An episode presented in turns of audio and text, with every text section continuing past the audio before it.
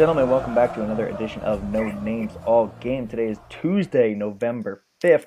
My name is Chris, joined by my co host Pat. We are heading into Minnesota week. It's been a while. Uh, the players took a bye week, so we kind of took a bye week as well. Um, I'll say we had plans, we had full intentions of doing a Michigan State recap, and as it sometimes happened, life got in the way, but we're back. We're ready to go. 8 0 versus 8 0. Pat, how you doing, man? Doing good. You know, it was nice resting those sore joints and muscles over the bye week for us. Coming out fresh this week with a new episode. Listen, these, firing on all cylinders. These Twitter fingers, man, it's a real thing. Okay, soreness in the joints, some arthritis happening. So we're uh, we're back. We're ready to go. Very very excited. Uh, so like I said, we are recording this on Tuesday night. It is 9:02 p.m. Eastern. So the college football playoff rankings um, should be dropping. We were just talking about this. I don't know if they're just going to put it out or if they're going to do like a selection Sunday. Uh, so we'll see if it comes out while we're recording. But let's start there. What's your take on initial CFP rankings? Are you excited? Do you care? What do you think? Oh, of course I care. And I'm going to be extremely upset when Clemson inevitably is ranked higher than us. Because here's the thing is if you look at it just by resume, Penn State should probably be I, by quality wins, second. Oh, that's a little aggressive. I was going to say third, but I like where your head's at. Where's Ohio? Who have they beaten? No one, but they're just a wagon. So like, and maybe it doesn't. But I'm saying if you're going just based off resume of who's beaten fair, who, fair. Penn State should be the second ranked team in the country behind LSU.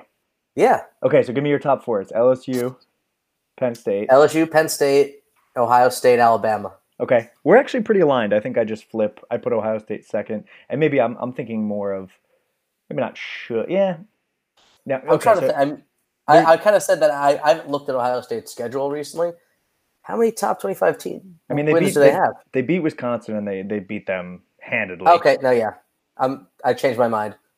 Yeah, I forgot they just trashed Wisconsin. Yeah, I, I mean, I, th- so. I think, and, I, and I'm okay with that because I mean, you look at you look at the numbers. They, I think they're number one in team defense. They're up there in scoring. Like, I'm okay with that. Um, that's sort of what I think it should be. Is is LSU, Ohio State one two, and then Bama, Penn State three four. I don't really care uh, to be honest. Bama doesn't have. I don't think. Do they have a top twenty five win yet? No, they don't. But uh, it's it's. No, I'm just saying. It's just it's one of those other things. Like it's yeah. It, it, I'm moving is, Penn State to three as well. this is where this is where it gets cloudy of like what should happen versus what will happen. So like, what's what's your prediction of what will happen? And it should be happening any minute. What will happen? Yeah, it will be Bama, Ohio State, LSU, Clemson. See, I think I and I hope, or it even could be Bama, LSU, Ohio State. I I think they'll put LSU one. I, I, think there's just too much there for them to even make any sort of case otherwise. Okay. I mean, they're undefeated and they've got, I mean, just so many quality wins. Um, maybe not so many, but you get the point. So I, I think LSU for is eight one. games. It's quite a few. Yeah, I think LSU is one. I think Ohio State's two, and then I think I think they put Bama and Clemson three four just because that's the way these things go. So um, I don't know. I'm just for, infuriated that Clemson has a chance. Yeah to go through the entire season without a single ranked win and make the college football playoff. Yeah, I mean like, that's is, sickening to me. This is this is the whole do preseason rankings actually matter? And no, they don't, right? Franklin talked about that in his press conference today. They asked him like, how do you promote and keep excitement about CFP rankings? And he was like, you don't. He's like, preseason polls don't matter. Midseason polls don't matter. We're focused on Minnesota and whatever they give us, they give us. Um, but if you look at it, Clemson based on actual performance, yeah, they probably should be somewhere in the four to six range. But because they started preseason number one, they're going to still linger up there. Um, same thing with a team like Georgia. Like they lost to an unranked team, and because they started high and because they're in the SEC, they beat Florida, and all of a sudden they're back at number six now. So it's like it's one of those preseason bias. Didn't they beat things. Notre Dame too, though? Yeah, that's true. But I mean, you get you lose. So they've got an, some good wins. You got to lose to an unranked South Carolina. Get out of here. Um, yeah. I think it was. South I'm actually like, how is? I mean, Minnesota at eight and zero. Oh, is it thirteen? Uh, an AP, yeah, yeah. So, so that's yeah. the thing too. And they is, don't have any good wins either. Is the problem? No, they played trash, and we'll get to that very soon in this Minnesota preview episode. Um, but yeah, I think I think um, I think this. Uh, you know, this is the week where AP doesn't matter anymore. CFP matters only. So, like, you should. What would be really interesting is depending on where we are um, we are Penn State. Nice, didn't even mean that. Depending on where we are, if we're say four or even five, if they have Minnesota in say the top ten, that becomes an even more intriguing matchup because that's a quote unquote top ten win, right? So I think True. there's a lot of implications here, but I don't know. For me, like sure it's exciting. I was just talking with with the guys, Alex, Tony, Brandon. Shout out to them. Um, and and Alex was saying he's excited because he wants to see this is the first indication of what the committee values. Do they value preseason rankings or do they value quality wins? Do they value blowouts over lesser teams or they, you know, close wins us over Iowa and Michigan, things like that? Like, yes, but at the same time, like I just don't have faith in the committee to do the right thing. Like I think they're gonna do what they want to do and it is what it is. Like we win out, we're in. That that's my only focus right now. Yeah, I mean, it, it seems like the only avenue for Penn State to make the playoff is to win out. Yeah, it's going to be super super difficult with a loss, and and with a loss, you put it in the hands of the voters, right? Um, so I mean, that's here nor there. We could talk about this for hours, honestly. Uh, it's going And of course, it won't matter because Penn State will not have any losses this Yeah, season. exactly, exactly. So let's let's get into this episode. Um, like I said, we didn't really do a Michigan State recap. We will do maybe a five to eight minute segment on that in this episode, uh, but we'll focus mostly on uh, Minnesota, Minnesota, Minnesota, Minnesota. Go through the game, do some predictions for you guys. We got uh, just a couple Twitter questions, not a whole lot this week, so maybe a shorter episode. Um, but as always, let's start with some quick hitters. Uh, I think they'll actually be quick this time. I always call them quick hitters, then we spend like 20 minutes on them. Um, there's a lot to talk about, but I'm just going to keep some of the top ones here so we can get into the meat. Um, but let's start with some award semifinalists. Did you see this? We got some guys on some semi-finalist award list. Yeah, did you see this? You hear about this? Hey, did you see this one? um, Yes, I have seen. so first one, the Maxwell Award, which goes to the Collegiate Player of the Year. KJ Hamler is a finalist. He's one of 20, or I'm sorry, semifinalist, one of 20 total semifinalists. Um, this is exciting. I, I, I love this because Maxwell is Collegiate Player of the Year. Very similar to Heisman in the sense that it's all the heavy hitters on that list. So on this list, you've got Chase Young, Tua, Joe Burrow, Justin Fields, Jonathan Taylor, D'Andre Swift, CeeDee Lamb, Jerry Jeudy, Jalen Hurts, Travis Etienne, so on and so forth. Um, I think most of the time QBs win this one, very similar to Heisman, but I think they're a little bit more diverse in the sense that other position players have one, and you get the mix of them on the at least semifinalist and finalist lists. Yeah, actually, I, I someone made a, some comments recently about how uh, a wrestling guy about how what a stupid award the Heisman actually is. Yeah. and I kind of agree with him. He was like, the Heisman is like if um, so the equivalent of the Heisman in wrestling is called the Hodge Award. Yep. It'd be like if the pool for Hodge Award winners were only 157 pounders from the Big Ten. Yeah, because I mean that's what it is, right? The Heisman is quarterbacks on top ten teams. Like that's basically it.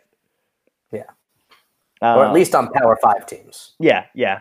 That being said, and this could be a whole other topic as well. I think, I mean, we we've given the Big Ten baller out a lot, and, and you know we won't do that this week with the bye week. But Chase Young, man, that dude is is the truth from Ohio State. That D end, he is the real deal. Um, if he's not a finalist for the Heisman, like I kind of give up all faith on that. Like I don't I don't think he'll win it. Just I mean I think he should. I don't think he will, just because that's what the Heisman does. They give it to the quarterbacks. But man, that guy is is doing really well. Yeah, I mean he's a, he's a force in there. Um, but that that aside, what we're doing right now is we're celebrating KJ Hamler being a semifinalist for the Maxwell Award. Um, chances of winning? What do you think?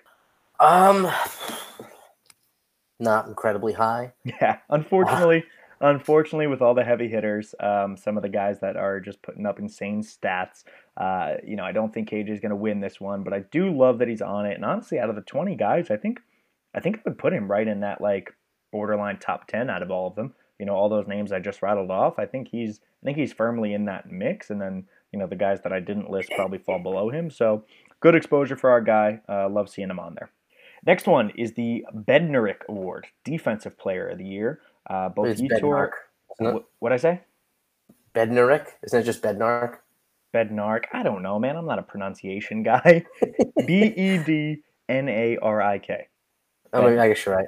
I don't know. That that award that goes to the defensive player of the year, you all know what I'm talking about. Uh, Yetur Gross Matos and Micah Parsons, both on the list of semifinalists. Uh, same thing, 20 total semifinalists. Um, I love this. I, I love I love that you get to see two guys playing two different positions at an incredibly high level. Um, recognized on the semifinalist list. I don't know when they trim these down to finalists or how many go to finalists. Sorry, I probably should know that, but um, yeah, shout out to Yetur and Micah. Any thoughts on the Bednarik, Bednarik, Bednarik, Bednurik award? yeah, you got to be excited to see him on there. I think it'll probably be tough for them to win that award again. You know, yeah, Chase Young. Uh, you've got a very balanced Penn State defense where a lot of guys, you know, put up some good numbers. But I, it's one of those things. It's cool to see him on a list. Yeah, definitely. Uh, and then the final one, the semifinalist, where I'm just gonna go ahead and say it. I think this guy's got a real good chance to win this one. Is the Butt Kiss Award? Am I saying that right, Pat? Butkus. Yes, you are. All right, Dick thank Butkus. you. Uh, the Butkus Award for the nation's best linebacker, Micah Parsons, is one of 12 semifinalists. This definitely seems to be our best shot at an award. I mean, looking at that list, and this is, I think this is a, a combination of a couple of things. One, linebackers are just not they're not the sexiest players on a defense like a D end would be, or you know, not anymore. They used to be. Right, right, right, right. Uh, but like when I looked at the defensive player of the year award, I knew some of the D ends, I knew some of the defensive backs, I you know I knew some of those guys. Looking at this one, the Butkus Award, I knew Joe Bachie Bachie from Michigan State because I couldn't pronounce his name, and he yeah, just got busted for he just got busted for PEDs yeah. or some shit. It's like Micah's got a really good chance to beat him out. Yeah, exactly. So I knew him, and then I knew like one or two other guys, and like of course I recognize names, but like actually know the players and like know what they're doing. There weren't as many as I recognized. So I think Micah for the season that he's having, the player that he is, the impact that he's having, I I would I think I would be shocked if he's not a finalist. Again, I don't know how many they trim it to, 12 to if it's three, 12 to five, I don't know, but I would be I'd be pretty shocked if he's not a finalist. Agreed. So uh, Micah, love you, man. All right, a couple other quick hitters, very quick. Um, since we've last spoken, this is old news at this point, but the NCAA has voted on, and I love how this is phrased. They've they've committed to start working on figuring out how to allow players to make money off of their name and likeness. So basically, like yeah, we're gonna do it at some point and figure things out. And sure, quick thoughts. Yeah, I mean, they're it seems like they're really taking a a hard stance here. yeah, I think. Like, uh, could you come up with a like more of a name that's like, yeah, we're still going to try to make sure this doesn't happen. Right. It's yeah, there, and there's one clause in there. It's like the last words are like consistent with the nature of college football, or consistent with something something. Um, it's I, I think they had to do it. I'm, I'm shocked that they caved this early. I thought they would fight it for a lot longer. Yeah, me too, actually. Um, but I think it's a, I think it's a huge step in the right direction. They say that they want like they want their blueprint for rules and governance in place by like January 2021. Um, but it's I mean you're not really going to see this for you know three four years down the line probably. But it's a it's a huge win. It's a movement in the right direction, and hopefully it brings back NCAA, the football video game for Xbox. Most importantly, EA Sports to the game. I fucking love that guy. Oh, yeah, I mean, hey, I, I've pen. Let me tell you, in my like most recent iteration of NCAA football, Penn State hasn't lost a game in like 17 years. Right? Are you still playing NCAA 14? no, my, uh, my my Xbox actually finally gave out before I could stop playing ah, NCAA 14. nice, nice. Yeah, man. Listen, if that game comes back, figure out whatever the hell you have to do. Pay them as much as you want. I don't care. Just let me play. Uh, moving on. So, uh, big week for some former Penn Staters. I know earlier in the season we were keeping a close eye on uh, some of our transfers. Things haven't been going crazy well for any of them, but this last week, some tides were shifting, man. Did you happen to catch that Oregon Ducks game? I did. I was watching it actually at a USC student bar. So no I, way. I caught it. Yeah. what was the what was the sentiment like there when Juwan Johnson was absolutely carving up that defense? Let me tell you, I was less than impressed by uh, USC like football culture. Oh, really? This bar was filled with Oregon fans. Oh, geez. And you're in LA, very yeah. close to USC. I was next to the campus. that's terrible, man. Like I like I was watching in my neighborhood. Like I went to USC to watch. Jeez, that's brutal. Um, well, anyway, sucks to be those guys. But Juwan Johnson, seven receptions, 106 yards, and three touchdowns. Um, this made me so happy, man, because we, have talked about it. Like we, I think we're both big Juwan Johnson fans. New Jersey kid. We wanted to see him succeed at Penn State, and fortunately, it just didn't work out. Um, this is really his first breakout game at Oregon. He's uh, he's. I know he started the season hurt. He wasn't really playing. He's only suited up, I think, the last two or three. Um, so to come out, put up three touchdowns. I saw a stat. Somebody tweeted it. In his first 39 games between Penn State and the one or two that he played in Oregon, two touchdowns total. This yeah. game, three touchdowns. Yeah, I mean, this is his first like real breakout game ever, kind of. Yeah, you know, he's had big, like a really big moment. Yeah, that's but he's yet to have like a huge game in his college career. That's fair, actually. I didn't really think about that. Yeah, he's had some big catches. You know, the Iowa walk off, the one hander at Ohio State. Um, but as far as like production, yeah, this is this is probably his biggest biggest game to date. And, and you got to think too. He's he's the you know he's looking at the NFL, right? This is part of the reason you transfer because you got one year left, right? I think this is his final year of eligibility, maybe one more. Um, maybe I think he's got one more. Yeah, we'll fact check that. But obviously, he's looking in the NFL. He's trying to have scouts notice him. This is a huge, huge game for him. Very happy to see him succeeding. Uh, next, we go from Oregon down to Mississippi State and our guy Tommy Stevens. Um, he's missed some time with injury down there. He wasn't playing great early on. The team has lost four straight. Um, but this is his first start in three weeks. Great bounce back game for the W. Uh, stats don't pop off the, the page 12 for 18, 172 yards, two touchdowns, no interceptions. And then he added 15 carries for 74 yards. But man, just great to see him back on track as well. Yeah, it's some good production on the ground too. Yes, they, they had something like 400 yards rushing in that game. It was it was something ridiculous. I saw them tweet it out. Yeah, we'll have to get that actual stat. What's our? We got to get a stats and info department so they can spit this shit out at us. You you are the stats and info department. I know, and I don't like that because it's funny. We started this podcast what about a year and a half ago, and we talked guys, we're not hardline stats guys. We're not numbers guys. We're just your average fan. And now every episode I come in here with a fucking sheet full of numbers. I don't like it. Moving I on, do. moving on to more numbers. One more former Penn Stater, not in the transfer portal. We'll talk NFL. Um, we haven't really highlighted a lot of the NFL either. You know, Chris Godwin is doing amazing. Saquon Barkley is Saquon, and unfortunately stuck between a uh, behind a horrid offensive line in the New York Giants.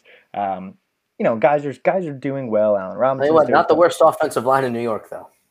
No, that's sadly we're not going to talk about Jets right now. I can't I can't bring myself to get there. Um, Allen Robinson's doing his thing. Mike Gesicki's actually coming along. He had four or five catches against our Jets. Um, he, yeah, he had a breakout day. Yeah, so guys are doing things, having good seasons. I think Godwin is probably the biggest story of the season so far, the way he's been playing. But Miles Sanders is quietly having like a pretty incredible rookie year for the Eagles. Have you seen some of these tweets before I put them in the in the note stock today? Yes, I have. And uh, so it's one of these seasons where like so I have him on my fantasy team. And he's not having like a breakout fantasy season. He's having an okay fantasy season. Yeah. But he's having like an incredibly productive rookie running back season is what he's having. Yeah, and I think it's like I mean the Eagles, I don't know their record off the top of my head, but they're not like they're not a powerhouse. Um, he does split carries with Jordan Howard, so it's not the same where we saw like Saquon his rookie year just go off and he was the guy doing it all. But like I'm gonna read some of these off, and these are tweets. Some of them are before this weekend's game, so like don't nitpick me if they're slightly off, but whatever. Um, Miles Sanders, first NFL running back to record running back, not rookie, running back. Uh, no, it is a rookie stat. Cut this out, Chris. Uh, Miles Sanders the first NFL running back to record 500 plus scrimmage yards and 250 plus return yards in their first eight career games since Adrian Peterson in 2007. That's pretty good. Yeah, it's good company. AP's not bad. And again, not a lot of starting running backs are your returner these days, but still very cool. Uh, Eagles, not named to DeSean Jackson, have 10 plays of 30 plus yards this year. Seven of those 10 are from Miles Sanders. Pretty good. Pretty, yeah. Uh, 300 rushing yards and 300 receiving yards in the first nine games of your career, the last 30 years. Ricky Watters, Marshall Faulk, Edgerrin James, Jahvid Best, Le'Veon Bell, Kareem Hunt, Alvin Kamara, Saquon Barkley, Miles Sanders. That's the list. That's good company. Pretty. I mean, Jahvid Best. I don't know how he snuck in there. He was pretty dirty back in the day. But anyway, again, like I know you can cherry pick stats and make them look however you want, right? Like, sure, he doesn't have the touchdowns, and maybe he doesn't have, you know, just the, the most straight up rushing yards. I think Josh Jacobs is beating him in both of those categories. But, like, there's a lot of cool stats in here. Uh, two more quick ones. Miles Sanders has more catches of 25 yards or more than Julio Jones, Odell Beckham, Larry Fitzgerald, Adam Thielen, Michael Thomas, Juju Smith Schuster, or DeAndre Hopkins. What? Yeah, that was on October 28th. So, like I said, that was before this week's game. But more catches of 25 yards than all of those big time receivers. The DeAndre Hopkins one blows my mind. I mean, and I, I, thought like these were fake tweets as I'm going through them, and they're like, no, they're actual Philly reporters. So I believe them. Uh, and then this last one, uh, tweet from November 3rd. So this was actually after these games. Uh, his rookie ranks number one in all purpose yards, number one running back in receiving yards, number one running back in receiving yards per game, number one running back in 20 plus yard catches, number one running back in 40 plus yard catches, number one in yards per touch, only guy with 250 plus rushing and 250 plus receiving. So I think all of those things said, like it just kind of goes to show that they're using him in a way that, again, in the world of like fantasy, it's not going to pop off, but like he's contributing to this team in a really strong way, and he's going to have a bright, bright future with the Philadelphia Eagles. Absolutely. I need to catch my breath after all those numbers. Jesus Christ. Um, all right, quick hitters. Yeah, how, how quick are they today, Chris? We're at 20 minutes already. um, all right. Still quicker than usual. This one should be real, real quick. Uh, the rumors are swirling again. Coach James Franklin, not only to USC, but now he's going to be Florida State's head coach too. What uh, what are your quick thoughts there? Ah, it's too humid down there. He's not going. It's just so dumb, man. I don't get it. Like, and I, I, I tried to actually put together like a real thought on this, um, because like yeah, eh, like all the Penn State accounts scream it. He's a Pennsylvania boy with a Penn State heart. He loves it here. He's not going anywhere. And like, yes, I agree with all of that, but I think the conclusion I came to is like I think probably three more years, throw in another Big Ten championship, maybe make a playoff appearance, and his name will stop being put into that conversation. Because you look at some of those like established coaches, like their names are never involved in this, right? He's a guy that like he's been here just long enough that he's had this success, but not quite long enough that he's like locked in as the guy of the future. You know what I mean? Yeah, yeah. He's not the the Saban yeah. The Dabo Swinney. Yeah. Yep. Exactly. Um, so that's sort of how I take it. Like, I don't think he's going anywhere. I don't think there's any reason to go anywhere.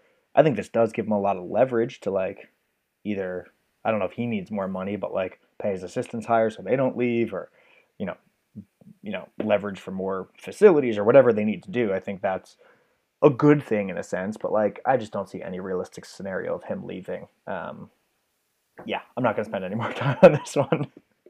That's not happening. Not happening, people. All right, and the last quick hitter. Um, shout out to everyone who has retweeted uh, my video for the Sack Out Hunger. Uh, we are giving away some T-shirts. Pat asked if he could get one. Pat, if you retweet it, man, you're eligible. Um, I, I did retweet, but with the caveat that this was not to enter the competition. fair enough.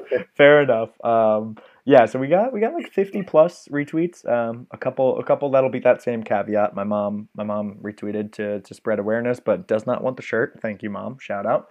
Um, so yeah, really really cool. Uh, glad to be a part. We got some love from from Coach Spencer and uh, the Trained in Chaos crew. So really appreciate those guys. Uh, we will do. I, I, think I said I'm going to do the drawing on Thursday. Is my plan right now. Um, we'll do you know put all the names in one of those random wheel generators you can find online and people win some cool shirts. So if you're listening to this on Wednesday, go ahead and retweet that. You still have a chance. If you're listening to this on Thursday or later, maybe next time. All right, I'm talking a lot, man. Um, let's do a quick, quick, quick, real quick Michigan real quick. State recap, real quick, because we got a lot of Minnesota stuff to talk about. So right. it's days later, but uh, I'm gonna let you take the start on this one. I don't think we have lambs. We're not really going to talk about anything bad. It was a good win. It was a good quality win over a team that's been our Achilles heel. Give me your like lion player of the game kind of thing. Any high level thoughts? Got to go with Patty Freiermuth. The three touchdowns. had a huge day. Uh, just finding pay dirt three times. You know, your tight end isn't always going to put up like a billion yards, but three touchdowns is you keep you can't say enough. Yeah, yeah, it's pretty good. Um, I think uh, I think the stat, and I don't have it handy, but I think he tied the all-time record for tight end touchdowns at 15. I think he tied Gesicki. Yeah. Uh, so he has the rest of this year and, And all he's of next year. Yeah. So all of this year, the rest of this year, all of next year, I think he's going to break that record. Yeah, I, I I think that's a you know He's going to Good- shatter good the record. chance. Um, yeah, he's the clear and obvious one. There's a couple guys, uh, a couple guys on the defense I was thinking about, but I'm actually I don't know if we've given him one yet. Maybe one or two. I'm going to give it to Sean Clifford. I think this Um, is the first. which is it's funny we talk about him all the time uh, we had that question last time of like why we're so hard on him and again it's all love it's because we know like we know what he will turn into i think this is the best game we've seen of him all year um, yeah there were there was the one bad interception which it happens cares, whatever yeah. i'm over that one um, but he looked comfortable which we haven't fully seen um, the first touchdown pass to Freiermuth was like one of the most beautiful things I'd ever seen in my life. I don't know, Yes. like, I don't know why he had the guts or the confidence to throw that because, like, several defenders could have made that play, but he drops it in so perfectly, they were like stunned. They're like, whoa, that shouldn't be able to happen. Um, he had a couple of really nice ones. The, the drop from Chisena was a beautiful deep ball. It, it's fucking pouring raining, and he's just standing in there, commanding the pocket, looking like a pro. I was like, I was beyond pleasantly surprised. And again, I'm, I like, I don't ever like, I don't ever really like get upset by Clifford, but there's always those like, maybe I'll say like aggravating moments of like, oh, you could have just, oh, a little bit more. And like, I don't know, I felt really, really good about him this game. Oh, absolutely. And I'm tell you what, these are the best deep balls I've seen him throw as a starter. Yeah. Okay. Fair. Fair. Fair. Yeah. He did have some gems. Before his, year. Before his Heisman snub season. Best passer rating in the country. That's right, baby. Um, yeah. So overall, just quick, quick thoughts. I thought this, thought this was a great game. Um, you know, we we had sort of that same that same uh, lull in the offense, but a lot of people saying the rain started coming down harder. Things are different. Like I don't know. I'm not going to complain about this game. It was a good win against a team that has killed us the last couple of years. Uh, really good way to go into the bye week, getting a strong win over that team. Um, I feel good. Yeah, I mean, it's like the only thing that makes it concerning is that like it seems to keep happening that we don't manage to like put a full like consistent offensive game together. But it's not I don't know, it's it's not a huge worry of mine at this point from that game. Yeah, I agree. Um, quick breaking news: they are releasing the college football playoff rankings right now. Um, they are doing it from the bottom up. Uh, Perfect. That's exactly what I wanted. Uh, so 25 SMU, 24 Navy. This is great content. I'm just going to read this out when everyone's already seen this on Twitter. Oklahoma State, Boise State, Memphis, Cincinnati. How far have we got, Chris?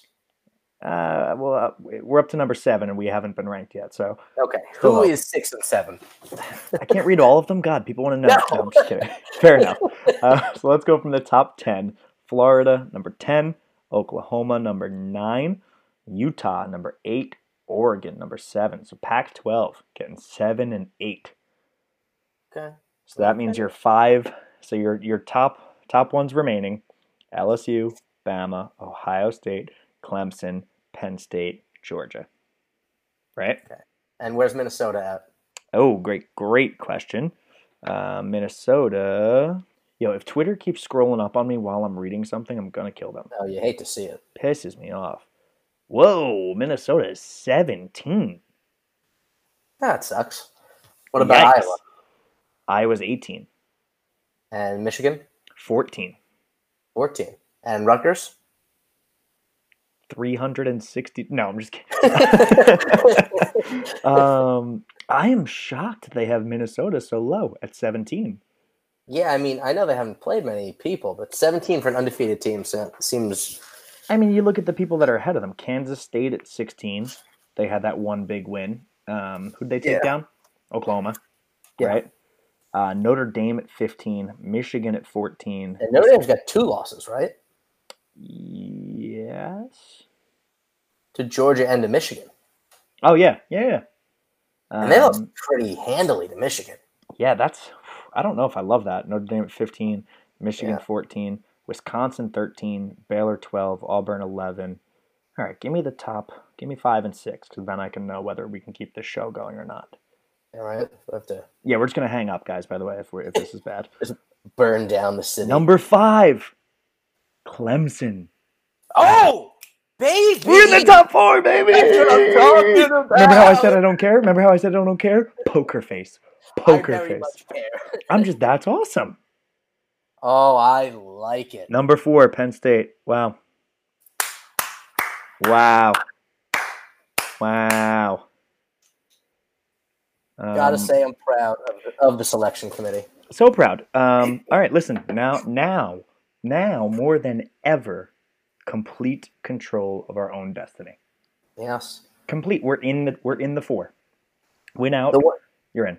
the one thing I think is weird though is that we're above Clemson, but Alabama, who also doesn't have any quality wins. No, but I that's guess what I'm. they've blown everyone out though. Is the difference?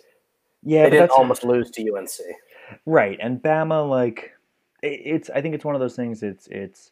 It's history. It's the talent. It's Tua, their wide receiver corps. Like Trevor Lawrence hasn't played like he did last year. Like, he's still great. They still have a great young receiving corps.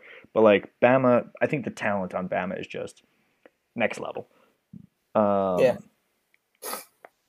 All right, show me. Three. I don't think it's fair to evaluate talent. I think you have to evaluate Oh, of course. resume. I agree with you, but that's what I'm thinking. Alabama is number three. So Penn State Okay. four, Bama three. Um, I would imagine it goes Ohio State and then LSU. At this Uh, point, I don't really care. All right, I I am live tweeting as have we what do I this. wanted. Oh my god! I mean, well, here's my thinking about Clemson: is if they somehow, which is possible, somehow manage to get through the entire season without a top twenty-five win, how do they deserve a spot in the college football playoff any more than 2017 UCF did? Um, They don't they don't. Yeah, yeah, they don't. How would they get there? I, I could understand how the committee would do Clemson. it because they're biased as fuck. But do they deserve it? No. Um, all right. So your your final rankings: Georgia is six, Clemson is five, Penn State four, Bama three, LSU two, Ohio State Ohio one. State won. Interesting. Wow. Okay. Okay, so all of that said, all of that said, Minnesota, Minnesota, Minnesota, Minnesota. Minnesota, Minnesota. That was pretty cool. We got to react to that live. Um, but like I said, I, I feel I feel comfort in the fact that we control our own destiny. I agree. Yeah. We- if if you don't lose, there's no way. I don't know. Maybe maybe that's an overstatement. Maybe if there's close wins or something, they would drop us. But I don't think so. Yeah. I'm not. I, no. All right. Um, that live reaction was brought to you by Pure Adrenaline. Um, I'm just really hyped up right now. Let's jump into the Minnesota game. Um, a lot of notes, a lot of things to go over. What's your general general feel about this game? So obviously, I, I, I think it's pretty obvious we're the better team, uh, just because we've beaten anyone with a pulse. And the, the weird thing about Minnesota, so you look at the, despite the fact that they're undefeated, did not look impressive at the beginning of the season. Beat South Dakota State by a touchdown, beat Fresno State by three, beat Georgia Southern by three, and then beat Purdue by seven. I mean, a, a touchdown. You know, like Yep. those are not like those are wins where if you're a Minnesota fan, you go, all right, we won, but like we're gonna get killed soon. And then they murder Illinois, who is bad, admittedly, but who beat Wisconsin. Just trash Nebraska. Rightfully trash Rutgers as well. And then kill Maryland. So like it's a tale of almost despite being undefeated, it's a tale of two seasons where like they're winning, but it doesn't look good compared to this is what you're supposed to do against teams. So there, it's interesting. I'm maybe they are this team that's blowing out bad teams, or maybe they're this team that's beating bad teams by one score. I'm not sure. Yeah, I think that's a really good point. Um, and it's it's funny because like like you said, the schedule hasn't been very good. I mean, like those those close wins early in the season, okay, you're figuring things out. That's what's supposed to happen, right? If if say that back half of their season right? The first four they're winning, they're winning close, and then the second four they're kind of blowing out. If they had any like real opponents in there, I'd feel a little bit more concerned of okay, they figured things out and they're beating good teams well. No, they figured things out and they're beating Illinois, Nebraska, Rutgers, and Maryland. Not exactly murderers row. Yeah, I mean, I think their best win is Purdue by seven points. Yeah. Um, yeah, I'm looking at it right now. I don't really see a whole lot else. Right? So, so like all that. Said, maybe maybe you could say Maryland by like 42 is the best win. Yeah, but Maryland, like Maryland's fallen apart since we beat them. Exactly. Like we we had so not high hopes, but we had like some little bit of nervousness going in that game, and since then it's just been terrible. So, um, yeah, I, I think I think all that considered, this is another game that scares the shit out of me. Like we are the better team. James Franklin just tweeted Minnesota, Minnesota, Minnesota, Minnesota. I love that guy. Um, on the ball. Yep. So like, yes, we're the better team. Yes, this is a historic run for Minnesota. This is a, a, a territory that they have really never been in before. They, you know, shouldn't shouldn't know how to handle this, but they're playing with a confidence. They are playing with like just this swagger that they think they can beat anyone. I mean, you saw PJ Fleck's pitch to get them uh, game day, which spoiler alert didn't happen. Uh, they're going to LSU Bama. Granted, like makes sense. It's a given. Um, but like you watch, you watch that uh, that pitch from PJ Fleck, and you're like, okay, I can see why teams rally around this guy. I can see why he's able to get his guys together. He just signed a seven year extension today. Did you see that? I did not. They locked him That's up. A lot of years. They locked him up for seven years. How good is that? You go eight and zero, and then you lock up an extension before you play Penn State, number They fourteen. should have just made it eight years just for continuity. Right? That's oh wow. That's that's it. That's like shaving your playoff beard. They just screwed it. Um, so let's look let's look at some general notes and then we'll get into some some team stats. Uh, so did you know that this game has a trophy? I did know that. Yes. I had no I idea. what it's called though. It is like the Go- governor's trophy or something. Governor's Victory Bell. Um, it's it's definitely looks like it's lighter than a land grant trophy, but it's like similar in stature. Got a little bell on it. Uh, apparently, this was given or or started in 1993 when Penn State joined the Big Ten and played Minnesota as the first Big Ten opponent. Fun facts. Okay. Uh, that's the only fun. Both fact. states also have governors, so it makes sense. Look at that. Look at that. Only two states know? in the country that have governors, I think. I didn't say that. I'm just saying both of these states do, in fact, have governors. Fair enough. Fair enough. Do not all states have governors? I'm going to expose No, myself they, right now. every state has a governor. Yes. Okay, I didn't. I didn't know where the joke was going here. I was like, wait, am I missing something? Nope. Okay. okay, it's been a long day. Sorry, everyone. Um, all right, so the only meeting of the James Franklin era was 2016. Uh, everyone remembers that game, 29 The breakout. 26. Overtime win sparked the Big Ten championship run. Um, this was one year prior to PJ Fleck arriving from my limited research. So, um, yeah, like we mentioned before, both teams 8 0. Uh, both teams coming off a bye. Um, Minnesota is 8 0 for the first time since 1941. Uh, and they actually went on to win the national championship that year. So, gotta gotta keep that in mind. Yeah. Uh, Anything that happens before World War II, I'm not keeping too too close to the front of my mind. You don't give any uh, statistical significance to that? To any, any time before the U.S. deployed in World War II. I should say. Fair. Uh, Penn State is 8 and 0 for the first time since 2008.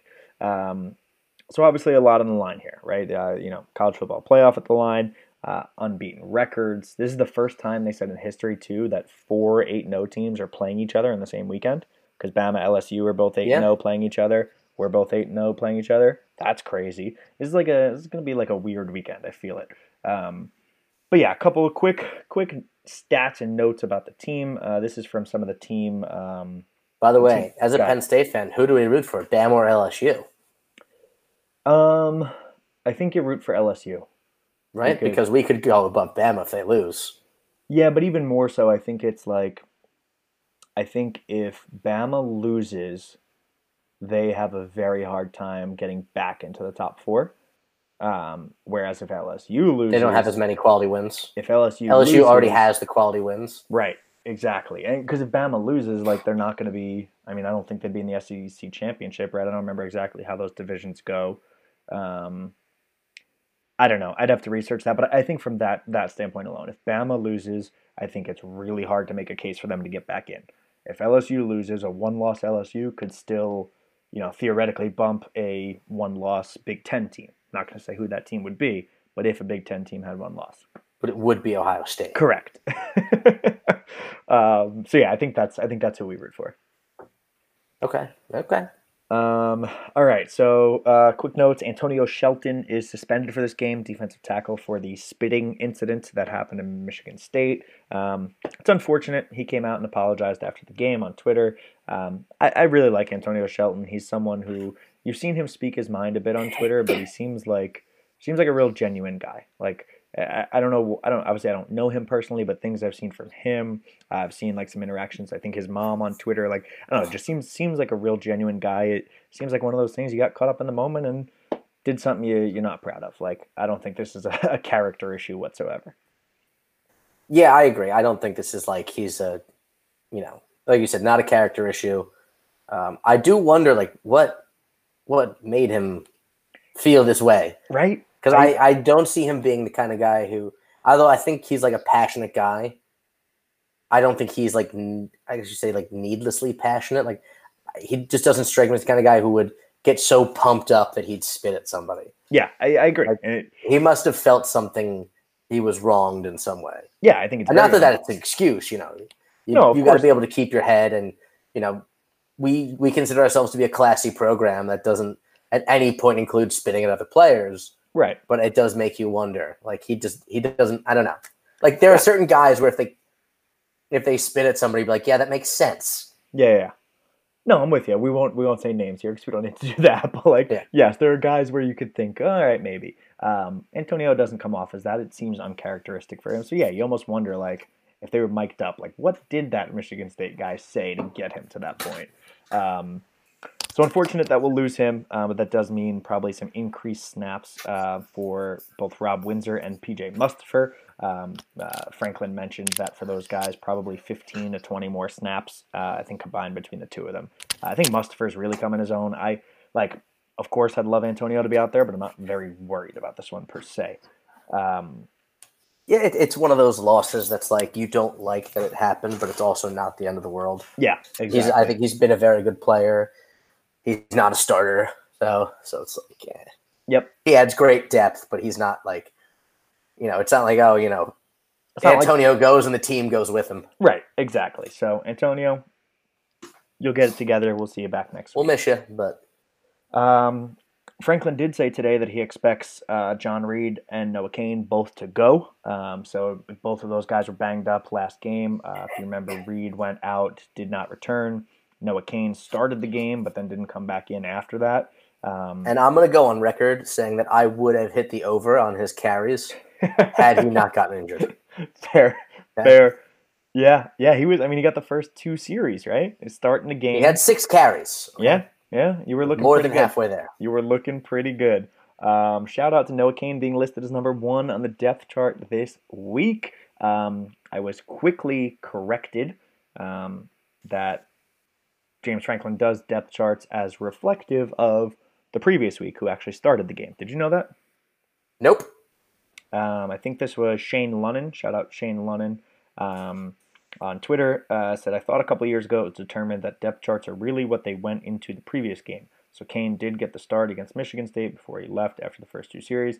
That's why he's listed first.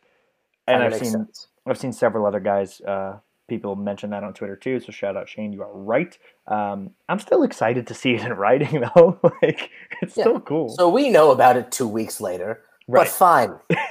exactly um, and i think too like i don't know if he was if he was not a full go or not ready i don't know if they would list him as number one so i'm hoping he's healthy ready to go and i hope he starts again I agree.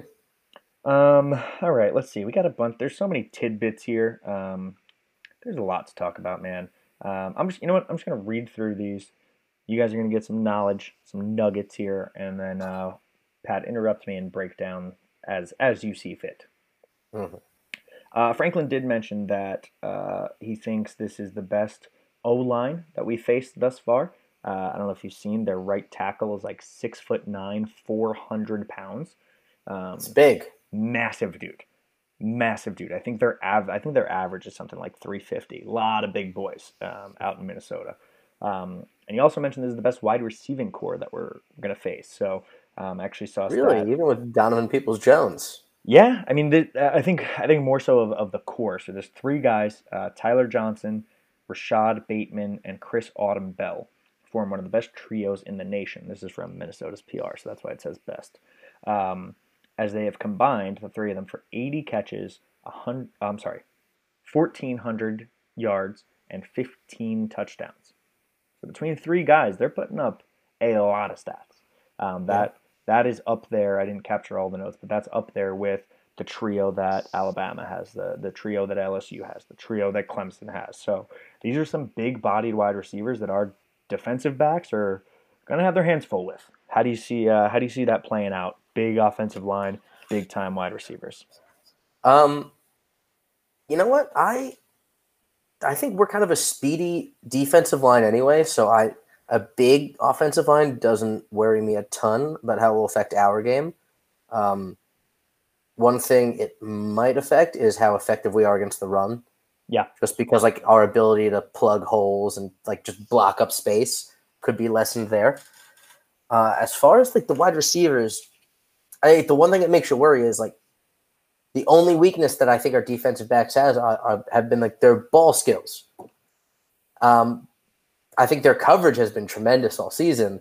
It's just sometimes you, it seems like too often receivers are able to make these great plays against our defensive backs because we haven't been good enough at playing the ball. Yeah, I think that's fair. And um, somebody asked James Franklin about that today as I'm looking it up. Um, yeah, it, it's different because like you know we've seen some speedy receivers. You know, obviously they, our guys go against KJ all the time. They go against Jahan all the time. But like again, these guys are all like six two, uh, you know, two hundred pound big body receivers. Um, somebody in in the press conference asked him said, I don't think anybody doubts the quality of coverage you guys have. It seems like a couple of chunk plays you've given up. Guys have been in position, but have never really turned around to make a play on the ball. Is that me being dumb and not know what I'm talking about, or is there some truth to that? How do you evaluate those chunk plays that have unfolded in a single covered situation? So, first question, Pat, was that you in the room and did you ask this question? Potentially. I love how the reporter. I will neither confirm nor deny. I love how the reporter says, "Is that just me being dumb?" Like great self awareness. Like because if Franklin came back Something and said, say. if he came back and said like, "No, no, no, this is why that's happened," like that's a cover your ass situation. Um, but he said, he goes, "No, you're smart. You know that. You're smart." Uh, he said, "But I think the word never is a strong word. I wouldn't say that. I think we've made a bunch bunch of great plays, uh, but you're exactly right. Those 50-50 balls, you know." Um, against big, strong wide receivers, it's going to be more important that they're more 60 40 balls our way, whether we come down with it or make sure that they don't. Um, and this is this is what I actually found pretty interesting. He said, but part of it is getting them off balance. They haven't really been off balance very much. Uh, they're in manageable third down situations. They're usually playing with the lead, so they're doing very little drop back passes. Uh, and he goes on to talk about how you know their quarterback uh, Tanner Morgan, I think it is. Um, is super accurate, puts the ball in places where his receivers can only get it. Um, but I thought that was really interesting to say, like, and you pointed out, like, to these inferior teams that they've played, they've been kind of comfortable. Yeah, I mean, they haven't faced like anything I would even call a good defense, let alone a great one in Penn Yeah. State. Um, Yep. And I, I think what he said makes even more sense. Like, they're not in hard third down situations. They're playing with leads, cons- like constantly. It's way easier to do that. yeah, yeah, exactly. So I, I, I do, I do, I do want to give credit. Like those three wide receivers are all very good, and we're gonna see some plays that are gonna happen that might be a little uncharacteristic, but. I, I feel I feel okay about that Um, because somebody asked like he said he's like this is you know this we haven't seen an offensive line this good all year and then he quickly added but they haven't seen a defensive line as good as ours so it's like Yeah. you'll see some good on good throughout this matchup um, one thing that I think you really have to consider, um, based on what Coach Franklin said, is like they've basically been able to call whatever plays they they've been able to dictate the plays they want to call all season because of the situations they've been in. Yeah. like uh, probably for the first time, they're gonna have to adjust their game plan because we're gonna be shutting things down. There might, you know, hopefully we'll be playing from behind. They'll be in third and longs. They're gonna have to call plays that they don't want that they are not the you know Yeah. designed progression of their play calls. Yeah, you got to make them uncomfortable. You got to get them out of their bread and butter. Um, they have been a power running team. So running backs between seven running backs. Rodney Smith is their lead guy, but they've run seven different running backs. Minnesota has a combined sixteen hundred. No, what is this? Oh, oh, I'm sorry. This is this is on the roster. I thought this was on the year. On the roster, sixteen hundred carries for eight thousand yards and sixty-eight touchdowns. This is a dumb stat. Why did I copy this? Yeah, I don't Those, care about uh, the career. I Moving feel on. like they're not getting a thousand yards a game on the ground. No, I was reading it. I thought that was saying 1,600 yards. Whatever. I'm over it. They got a guy, Rodney Smith. He's not bad. He's a pretty good runner. Um, their last three home games, this is an actual stat though. Um, keep in mind these home games were Illinois, Maryland, and Nebraska. They rushed rushed for 975 yards and 10 touchdowns across three games. So their run is their bread and butter. Our run defense is incredibly strong. So again, a good on good. Um, a couple more things here, and then we'll get into some some numbers. Uh, Gophers are ranked ninth in the country and first in the Big Ten with 11 interceptions. So we've talked about how Cliff has been so good protecting the ball. Um, I think only three on the year, and one of those was that super dumb one that he knows he shouldn't have thrown at Michigan State. Um, so again, And another one was also like a pretty incredible play. yeah, yeah. So again, good on good, right? They have 11 interceptions. Cliff has only really made one or two mistakes. Um, quarter, quarterback Tanner Morgan is among the Big Ten leaders in multiple categories, highlighted by an average of 15.6 yards per completion um, to lead the Big Ten and rank fifth in all of FBS. So again, he's getting chunk plays with those big time receivers. Um, Very fratty name too, Tanner Morgan. Tanner Morgan, yeah, yeah, he's uh he's wearing some Sperry's crushing a natty right now. Yeah. Good beer bongs for sure. Tanner. Um, there's a guy in my frat named Tanner. Um, shout out Tanner. Uh, and the story goes is that when he was pledging, because he was older than me, he introduced people as "You might be Tan, but I'm Tanner." so bad. It's so bad. If any of my Penn State guys are listening, shout out to Tanner. Um, anyway, uh, last couple tidbits. Penn State has won its last 12 games against the Big Ten West, dating back to an overtime win against Minnesota on October 1st, 2016. I remember that game. I remember that game. It was a good one. So th- this includes the, the Big Ten championship over Wisconsin. We have not lost to a Big Ten West team since Northwestern in 2015. That streak you got to keep alive. You got to keep it alive. Um, and then the last one, this one comes from Derek Laverse. Laverse, I don't know how you say his name. On Twitter, uh, said a strange quirk. Minnesota has not faced a first team quarterback for a full game since September 7th at Fresno State. Interesting, huh? I'm starting to see why they're ranked 17th. Georgia Southern, their starter, did not play. Purdue, Sindelar was hurt early. Illinois, Peters was hurt early. Nebraska, Adrian Martinez did not play. Rutgers, Has no first string quarterback. yeah, move on. I don't even care what happened there. Uh, and then Maryland, Jackson had one drive. So they've played pretty much backup quarterbacks their whole time. Um, and again, like I'm, I'm saying all of these things, and it's like I'm trying to drill into my brain, like, don't look over this game, don't look over this game, don't look over this game, because like everything just tells me that this shouldn't be as close as people are projecting it to be. But most of the time, when I say that, it ends up being just as close as people project it to be. So, um, yeah, man, it's it's. Do you want to run through like all the stats like we normally do? Have we beaten this? Run it through, yet? baby. All right, fine, we'll run it through. Uh, listeners, hope you like some numbers because here we go. All right, um, let's do Minnesota offense versus our defense. Minnesota offense, 38.4 points per game. We are allowing 9.6. We are far and away the best defense that they have played up until this point. I have a stat on that coming back in a minute. Rushing yards, 204 yards per game. Um, so they, like I said, love to run the ball. They've been efficient running the ball. However, we are only allowing 68.4 yards per game, which is second in the country. 200. Second in the country, and even better, only allowing 1.88 yards per rush, which is first in the nation. That barely qualifies as yards. It's not even yards. It's almost yard. Yes. um, so good on good there. Passing 225 uh, for them. We're giving up 211, pretty close. Uh, third down, this is a big one. They are converting third downs at a 50% rate, which is eighth in the country. That is impressive. Really impressive. Um, we are only giving up third downs at a 30% clip, which is 15th in the country. So, Oh, again, so impressive. I'm beating the dead horse here with good on good. Um, their red zone offense, 92.5%, 37 for 40. They've had a lot of trips into the red zone. Um, 32 touchdowns, five field goals, so they're very efficient there.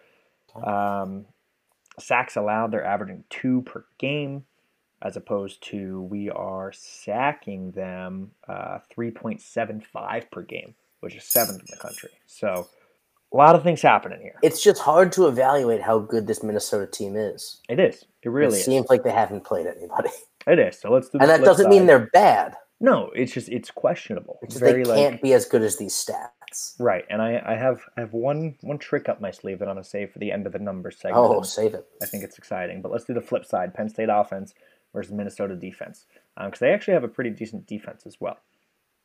Again, granted, whoever they play. Um, Penn State 38.5 points per game, so that's kind of funny. They're averaging 38.4. We're averaging 38.5, very close. Um, but we're averaging 38.5 on our offense. They are only allowing 20. Uh, we are averaging 107 rushing yards. They're giving up 117, so pretty close there. Um, we're averaging 252 passing yards. They're only giving up 166, so their pass defense is pretty good. Uh, we're converting third downs at a 40% clip.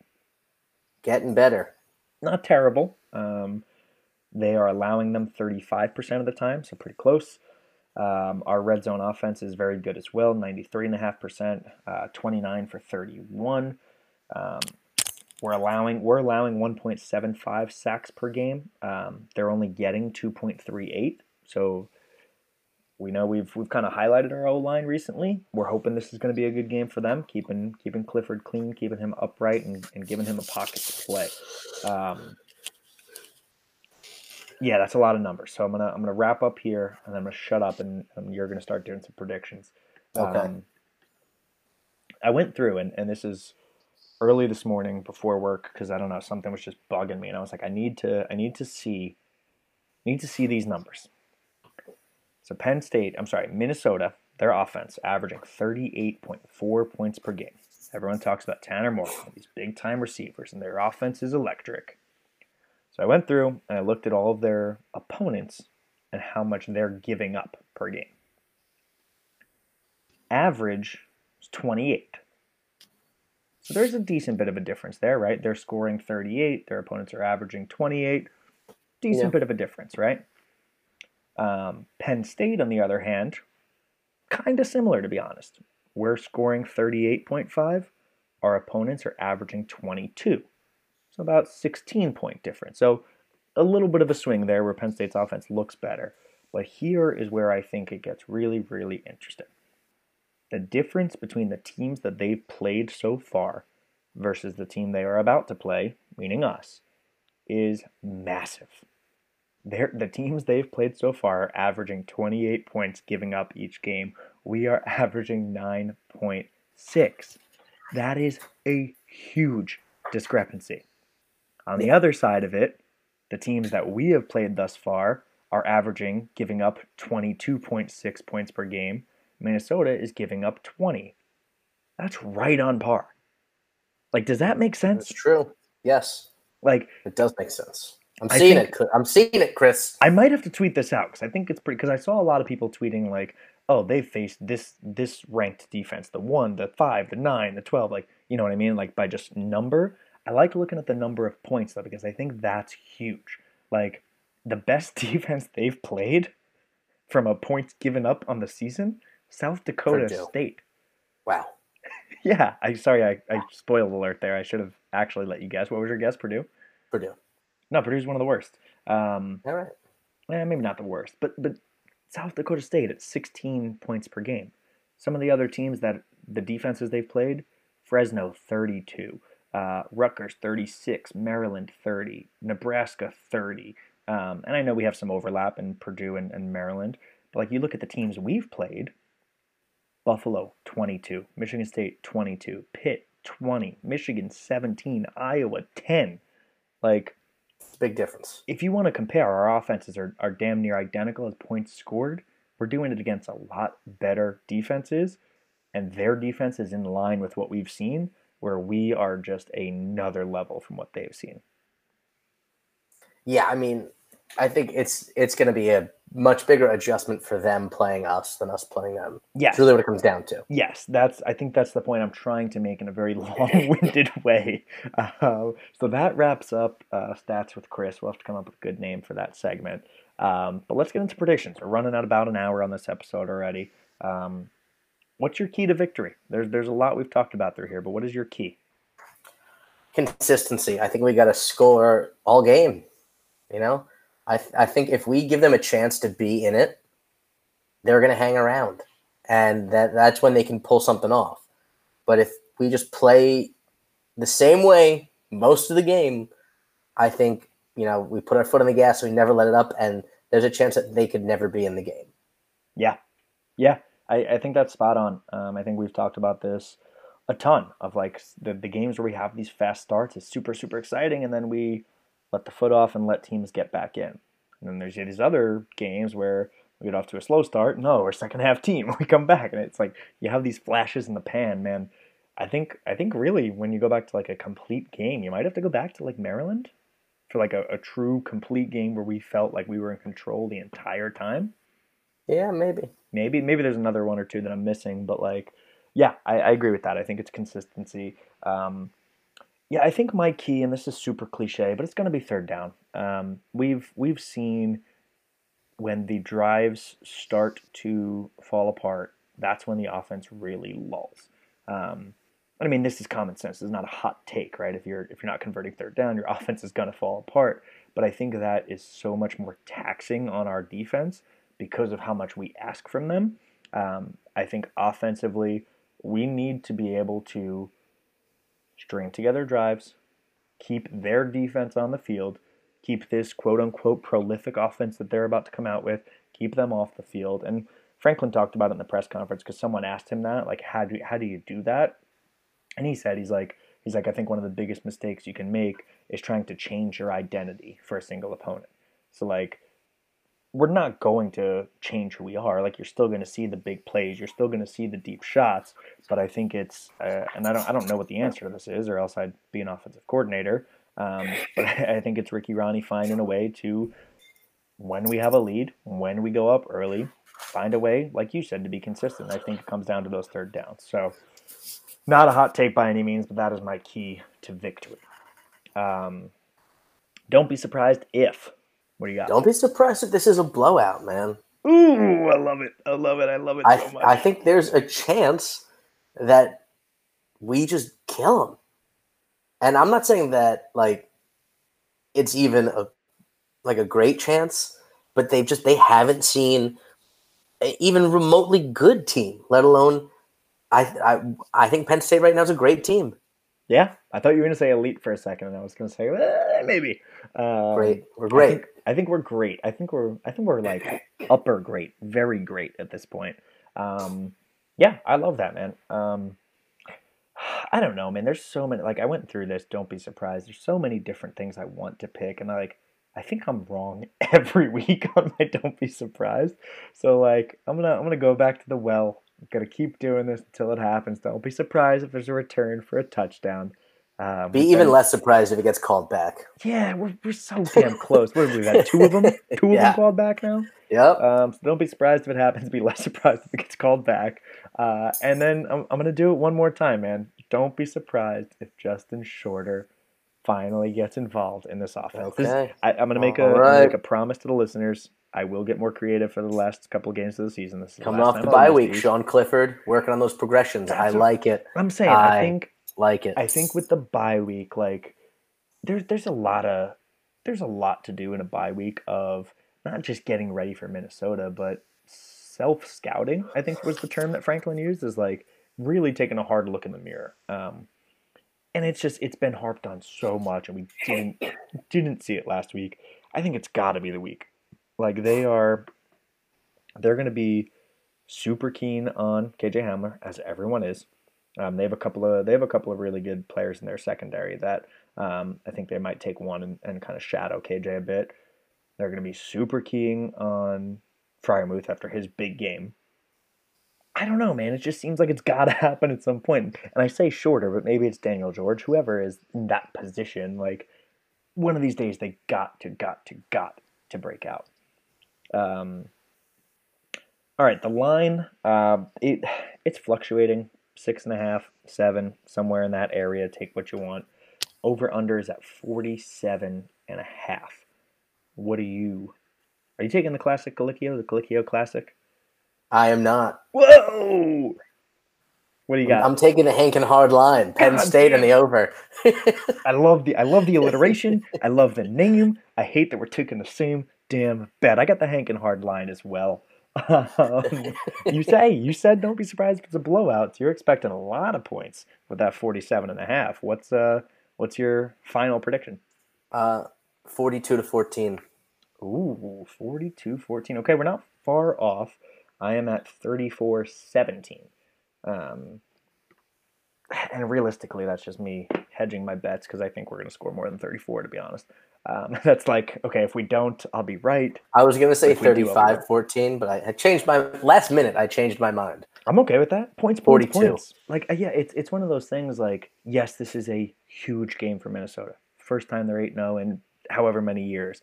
They were pining for college game day. The stadium isn't even sold out yet, from what I was reading on Twitter today. Like, I don't know. It just it seems like it seems like one of those classic games where a team who has historically been not great is going to get up for this game, get super excited, and unfortunately get let down. Like I, I think I think Penn State handles business. Um, it's just it seems too obvious. Everyone in the world is talking about how this is going to be a close one and how PJ Fleck and and this and that and I don't know, man. I don't know. I hope I'm not jinxing us. Knock on wood.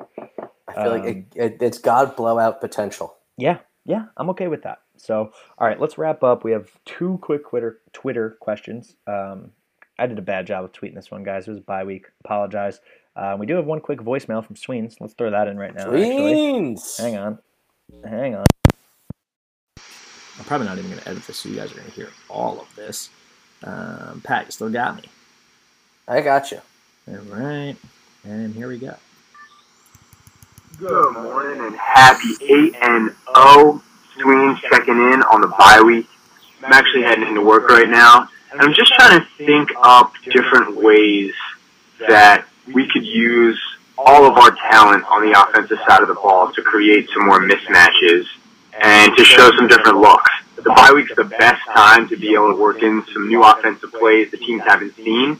So I'm just trying to think of some creative ways that maybe we run two back sets or we run some different looks that's going to throw off these good teams that we're getting ready to play in Minnesota and then down the road Ohio State. So I was just wondering if you guys had any ideas of some different plays, formations, stuff that they could insert during the bye week to throw a little extra wrinkle in and maybe give us an advantage we need down the line on a tough game.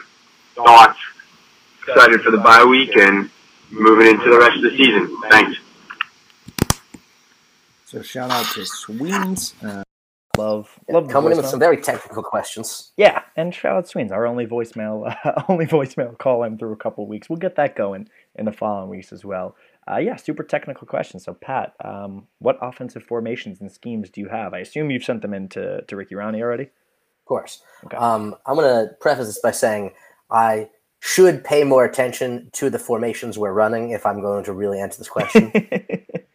However, I don't. yep. And so I'm going to say I'd like to see some, maybe some like trips formation to isolate KJ on one side of the field. Um, I also wouldn't mind seeing some trips to I- isolate Justin Shorter, get him a little, you know, no safety help over top, things like that. Uh, two back set sounds pretty interesting, especially with all the running back talent we have. I could, uh, I could mess with that. We seem like we run a good amount of two tight end, and I like that. Uh, I, I, it seems like Ricky, Rahne, James Franklin are a little um, resistant to having an extra back and one less receiver. So two back, uh, I'd be a little. I don't think we'll see much of it, but it would be interesting.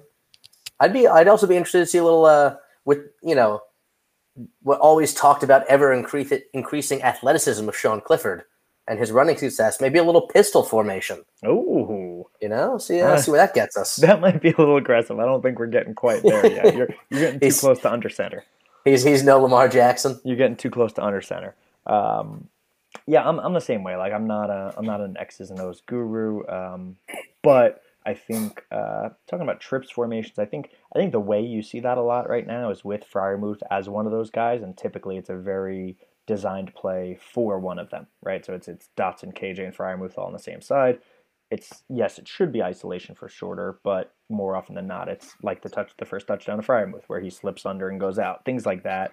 Um, we've seen the two back set sometimes, uh, and it, it's super interesting because you get you know a lot of options out of that look. It's one where I think you could get Ricky Slade involved as a pass catcher. Uh, you know, if you're you know doing some sort of like RPO with say Noah or Journey, and then Ricky's fading out as a, as a receiver. Um, yeah, I think I think we've started to see a little bit more, a little bit more every week. Um, finally, got our week seeing Pat Freiermuth involved, which I loved. Um, you know, you see the jet sweeps with KJ, you see the different things to try to get him in space. I don't know. I think I think at this point in the season, like you're gonna see a couple more wrinkles, but like I don't think you should be expecting like a ton of new bells and whistles. You know, it's like we're at the ninth game of the season. You know, the offense is who it is. Sure, you have some tricks up your sleeves for these big games, and hopefully you'll see some of it. But like Franklin said, you're not going to see a new identity at this point. Yeah, I agree. Um, so, like I said, only two Twitter questions. Apologies for not tweeting this out better. Um, Nick Rocky, shout out NL Rocky, uh, said, I think the season will be determined by the coaches. There's enough talent on this team to stand with anyone in college football this year. The play calling and game strategy is what's going to decide the fate this year. Thoughts? Um, I don't know. I mean, like that kind of decides everything every year. Yeah. Yeah. I like, and I think we kind of just answered that too. It's like, yeah, You're like- never going to see a great football team without a good coach. yeah, it goes both ways, right? And a great coach can only do so much without the talent. So yeah, I think I think the way I take this is more so we're at the point in Franklin's career. You'll see more teams with talent that underperform than like I don't know, like a team that doesn't have a good coach that somehow makes it. Yeah, You yeah, yeah, Like it's just not going to happen. Yeah, exactly. So I think I think we're at the point where Franklin has probably the best overall talent he's had on a team, um, just from an athleticism point and, and skill set position. I mean, maybe look back at some of those early early teams, but um, yeah, I I, I, I agree. Uh, like you hear me say Ricky Rahne's name every single week. Um, like, yeah, I, th- I think it's gonna come down to them being able to finish games. Like we, you know, like we've said, like it was great to see them finish at Iowa despite everything. It was great to see them finish against Michigan at home despite the comeback. Like you're gonna have to finish games, and a lot of that comes down to coaching, but a lot of it comes down to execution. So I know that's like a very middleman answer, but yeah, I think I think it's got to be both.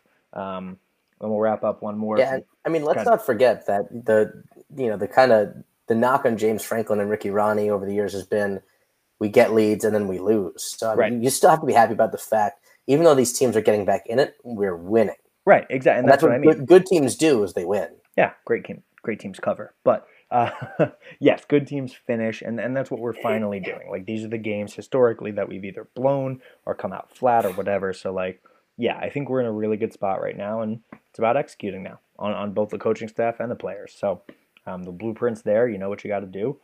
Four more games, go out and win them.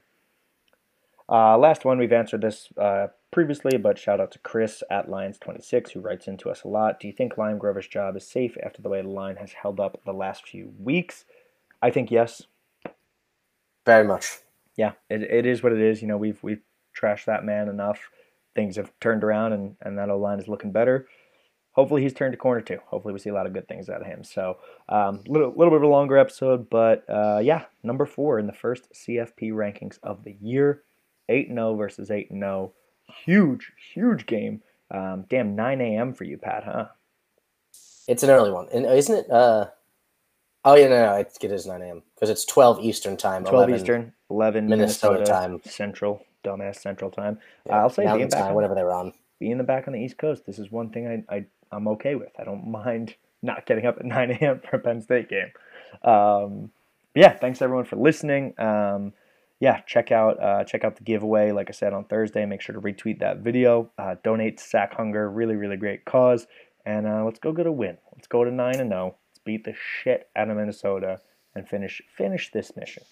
And I know how excited we all are for Saturday, but let's not forget this Sunday, your number one ranked Nittany Lions wrestling open up the season November 10th against Navy. Oh, jeez, I knew that was coming at some point, guys. 2 p.m. Eastern Time. Listeners, we've made it a while. We've we've got through without a wrestling update, but it's back, baby. We're Um, back. for anyone who is a new listener, uh, maybe didn't listen last season, Pat is our Penn State wrestling aficionado. Um, I know next to nothing. I, I, I will watch a little bit here and there. I'll follow along on Twitter and I'll get very excited and support the team.